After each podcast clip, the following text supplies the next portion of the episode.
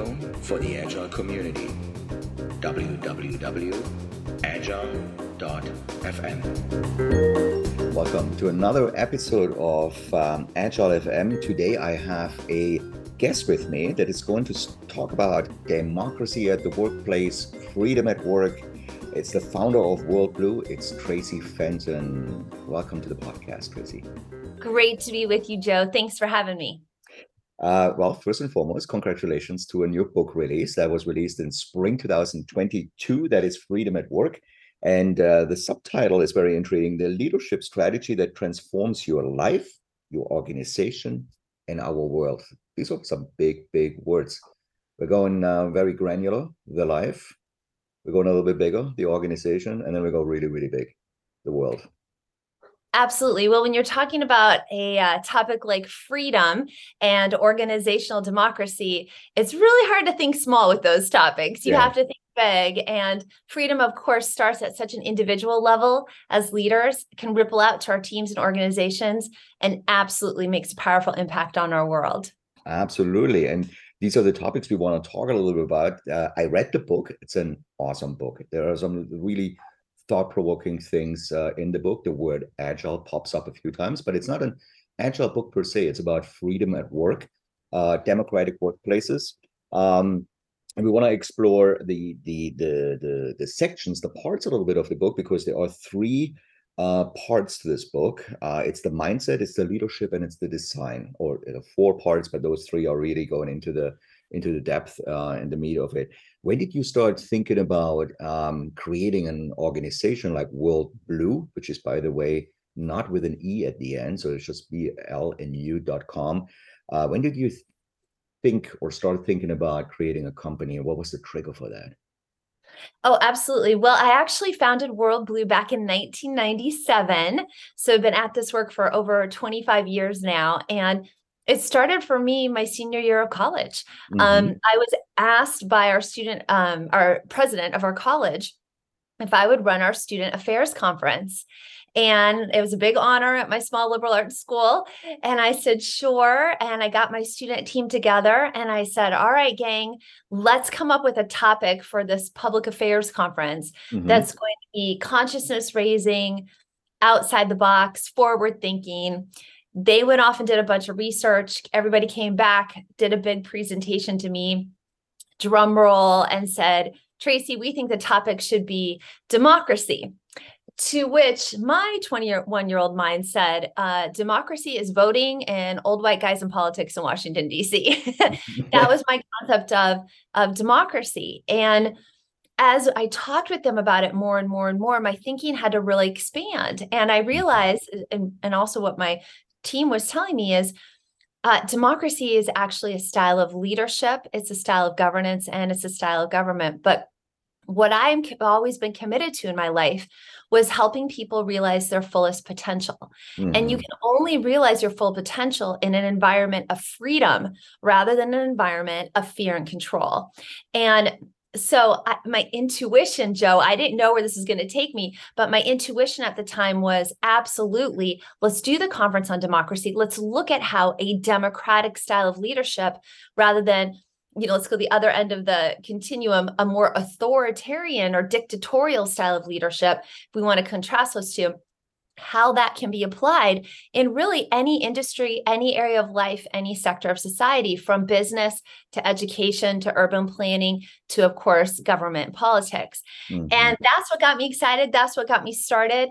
Ended up starting WorldBlu, and uh, we've now worked with companies all over the world in over 100 countries. We've worked with top brands like uh, Zappos Groupon Hulu, Pandora, DaVita, WD 40.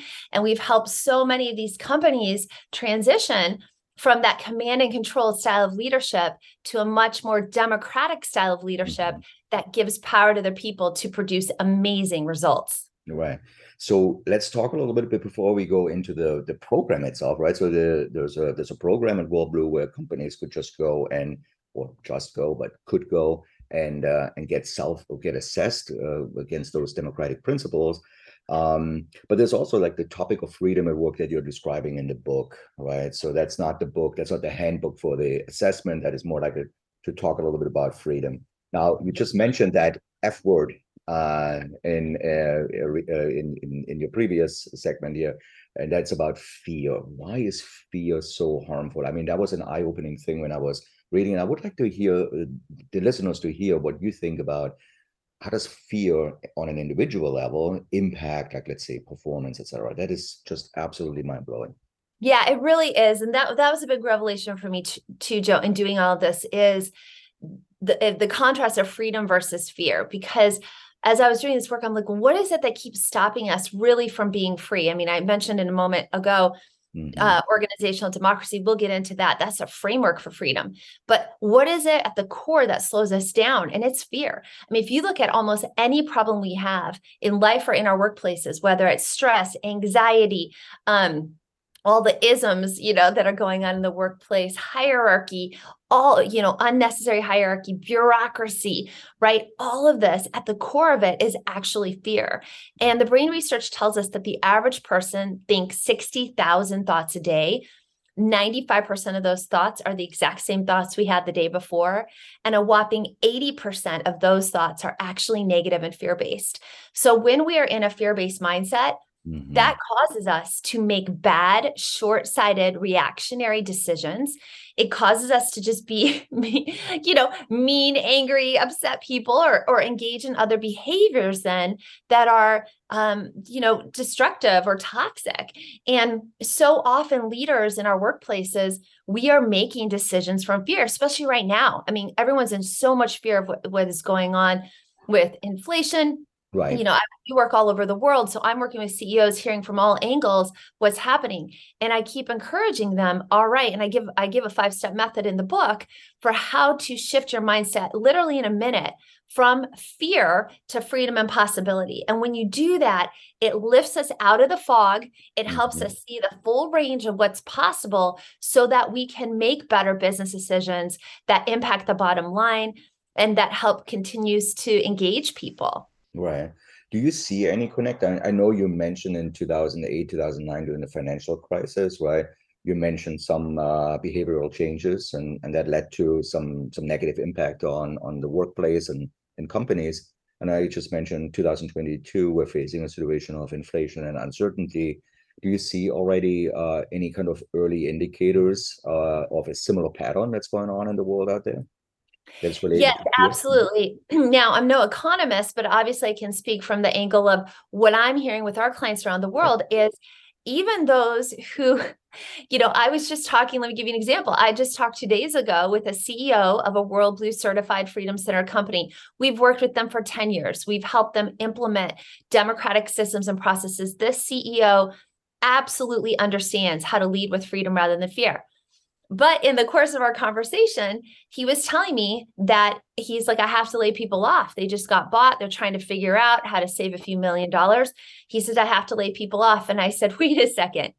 You know how to handle this in a more democratic way. And let me give you an example, Joan. I talk about this in the book, right? During these times, the the first thing we often go to is just let lay people off, let people go.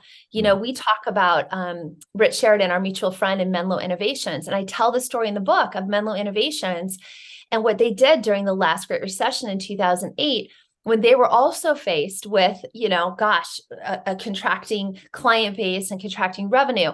And so, what Rich and the team had in place, because they are a WorldBlu certified Freedom Center company, they operate democratically, is they have a shared pain, shared reward system. So, what Rich did was very transparently, they all sat down and said, here's where we are financially here's where we here's what we have to do. How can we handle this? And some people said you know what? I'm cool. I was thinking about retiring anyway. I can retire now. So they rolled off. Other people said well i could actually handle going part-time so i'm going to go part-time. Other people said nope i've got to work. So mm-hmm. they were able to flex people around. It wasn't perfect and, and i share this in the book they did have to mm. let a couple people go but what they did joe was they did that in the, in treating everyone fairly and with dignity and they were transparent mm-hmm. about that process they give power to everyone power to the people to help solve that decision so that when things ramped up you know after they were through that recessionary time their reputation was intact, morale stayed intact, engagement came uh, stayed intact, and people who had left were able to come back and they were able right. to hit that ground running.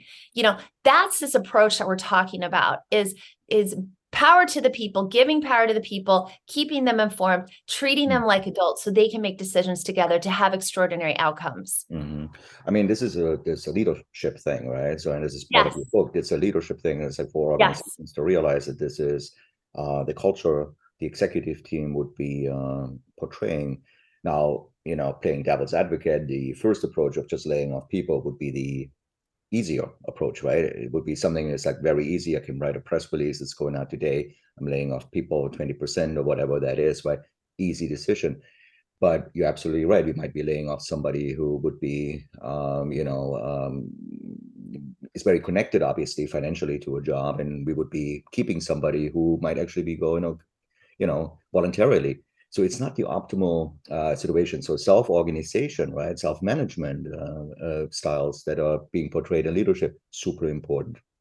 Absolutely, very important. Again, I use the terminology self-governance in the book, but mm-hmm. it is it definitely parlays everything I'm talking about here with you know self-management and allowing mm-hmm. people to be adults you know let me give you another example i talk about in the book yes, it's, it's, a large company called hcl technology again during the great recession you know because people say oh you know democracy but can this work in big companies absolutely um, what uh, Vineet Nair did at HCL Technology is 120,000 employees across multiple geographies uh, he came forward. He decided again, transparency, openness, power to the people. Let's let them self govern, self manage. Mm-hmm.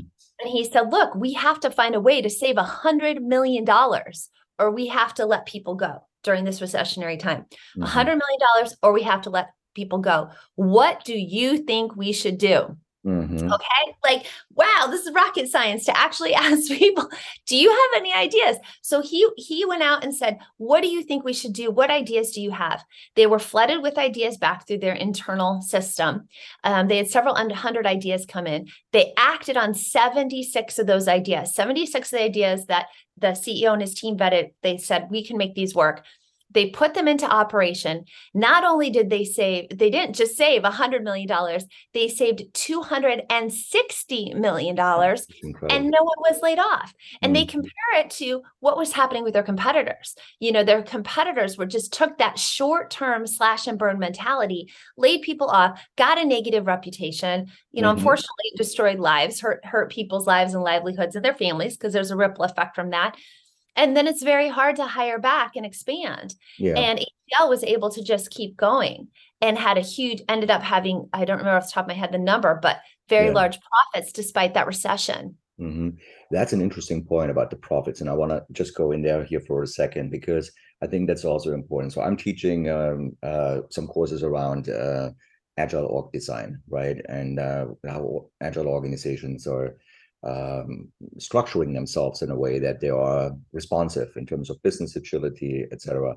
Many, many of those topics uh, are related to what you're talking about in your book, right? So there's a clear connect uh, between these things. Now, sometimes I show very, very, um, uh, you know, thought-provoking videos out there, you know, about tomato producers, tomato uh, product producers, uh, um, Morningstar, for example, right? Yeah, sure. Um, and uh, and sometimes I get reactions from people like that would never work in my organization, right? Um, and uh, and there is an organization. There's actually evidence. There is a company that does that, and there is evidence of that it's working, right? And uh, I can, and, and people are still saying this. I, I just can't see this working in my organization or anywhere else. How do you respond to that? That this is actually working, and we have some evidence because you have some companies that are certified.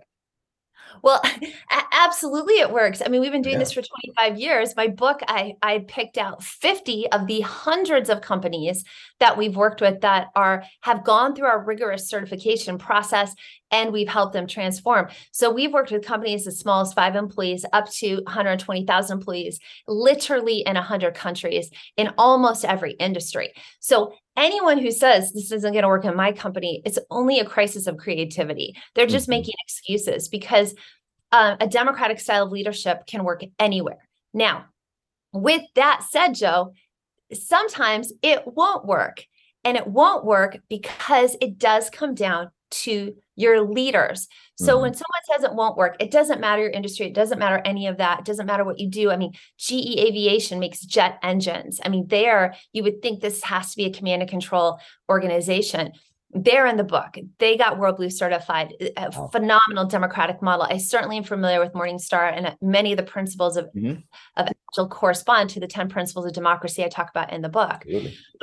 The time when it doesn't work, and this was a revelation to me, Joe, is uh, I'll tell you in the story. We were working with a, a large, very large manufacturing company in the Midwest.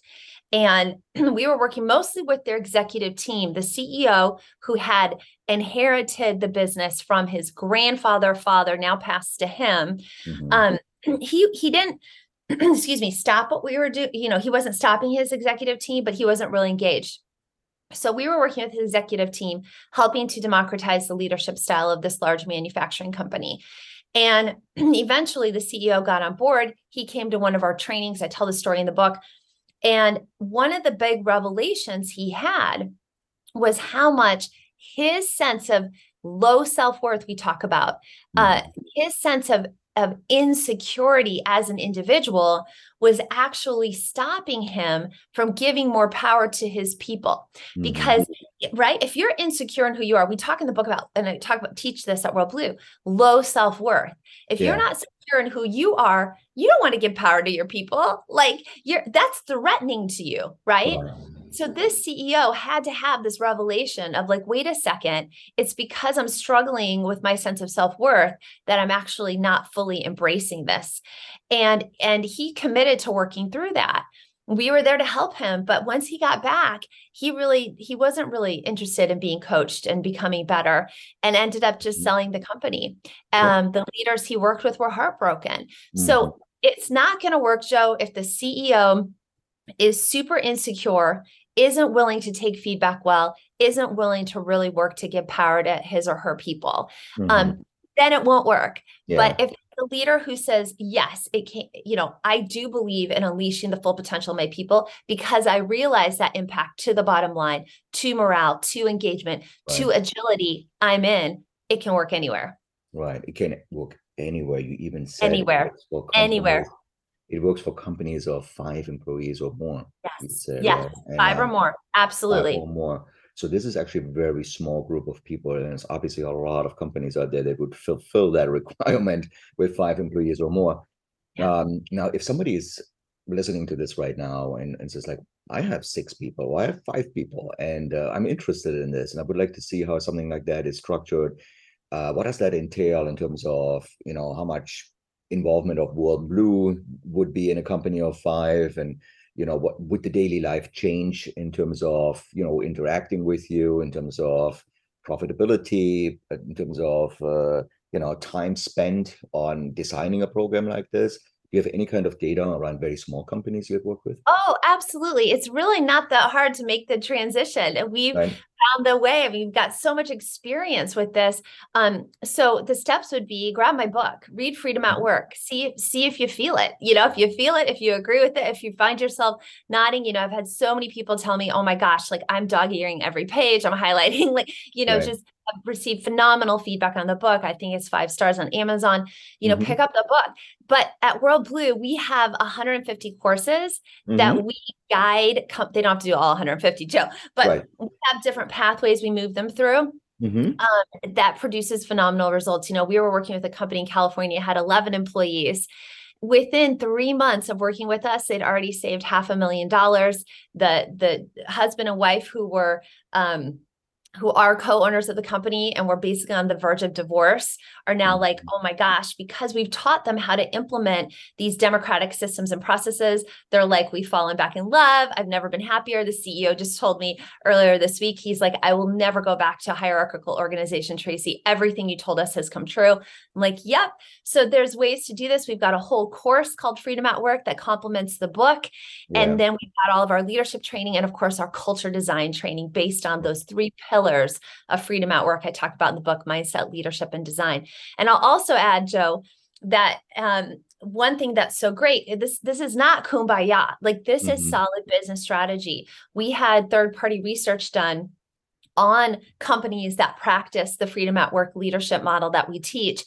And they found that on average, companies that take this more freedom centered democratic approach approach 700% greater revenue growth compared mm-hmm. to the S&P 500 over a 3-year period. So mm-hmm. anyone who's serious about major yeah. revenue growth, releasing the potential of their people, you know, engaging people through hard times, this works. Yeah. It works and we figured out how to do it. Right, especially for so many knowledge workers out there. Yes, uh, where absolutely. creativity, creativity and innovation is needed. Democratic work absolutely. style uh, it's definitely something that can um, uh, can help. Obviously, something I would say get the teaser, get the book. I, I was uh, was super impressed. Uh, as I said, there is the reference to agile here and there uh, yes. throughout the book, but it's not necessarily an agile book, right? But it's a book about freedom at work. That's really what the title of the book is, right? Um, but I think everybody who is in agile teams and agile organizations can make that link and see what the benefits are from what you are uh, working on and what your passion is since 1997 um, to um, to implement certain things, even if should you go through the entire assessment uh, or not, that's a that's a different story, right? But it's there, it's at your fingertips to uh, to try it. So that's that was my goal today to speak a little bit and expose your ideas to the agile community Oh, thank you so much, Joe. You know, the whole idea of Agile, which I absolutely love, it's so complementary with what we teach at WorldBlu. It's why we've had so many great companies um, that we've worked with all over the world practice agile and then they come to us and they say help us round it out a little bit more. Help us get even more of those systems and processes in place. Help us teach our team. Help us teach our people how to lead this way. And that's where it's just so complementary i absolutely love the agile community love working with companies that are interested in agile and it's just an honor and privilege to be on your show and speak with your amazing audience. Awesome. Traci um, I think one of your stories was that, and correct me if I'm wrong here. I I don't know the exact details, but you're connected somehow to one of the founding fathers of uh, the United States. Oh yes, yes, yeah. What's well, not the founding father, but um, yes, I do talk in the book that one of my relatives. I only learned this in the last two years because my aunt started doing genealogy work. But um, Reuben Eaton Fenton was one of the founders uh, with Abraham Lincoln of the Republican Party, which was started to, mm-hmm. you know, nowadays you never know where people are politically, but um, obviously the, the Republican Party was founded to help end slavery, oh, and and it was founded uh, with Abraham Lincoln. And so I think it's it's kind of fun because I only found out about that recently, and I ended up going online and ordering a bunch of his speeches and found this phenomenal speech he gave on the floor of Congress because he ended up becoming a, a congressman and a senator, and then the governor governor of New York and the congressman and senator from New York. He gave this phenomenal speech on ending human slavery. Mm-hmm. Um, on the floor of Congress. And I actually have a little excerpt from it um, in the book. And the speech ends with the words freedom now, freedom forever. Mm-hmm. And I actually end my book with those words freedom now, freedom forever. So it's kind of a fun little wink, yeah. to, you know, to history and, you know, to now. Well, maybe yeah. maybe that maybe that indirectly drove you uh, for all of those right? because like maybe maybe there is a maybe there is a connect and uh, yes. it's definitely a very interesting piece to to be aware of and to know right it's awesome it was very interesting so i've lived in washington twice now and so it's really fun to feel like oh my gosh you know not that many generations ago and when i looked at this guy's picture on wikipedia he looks exactly like my grandpa and my dad mm. this whole facial structure so yeah. it's sort of a fun little thing you you caught that huh i put that little yeah. bit in the book just as a yeah. fun little so yeah, yeah. Casey, thank you so much. What a great end to the to our podcast. And uh, as I said, uh, WorldBlu, it's not written with an E at the end. For everybody uh, Googling worldblu.com, Traci Fenton, Freedom at Work. Thank you so much. Thanks for having me, Joe. It was a joy. Thank you for listening to Agile FM, the radio for the Agile community. I'm your host, Joe Krebs. If you're interested in more programming and additional podcasts, please go to www.agile.fm. Talk to you soon.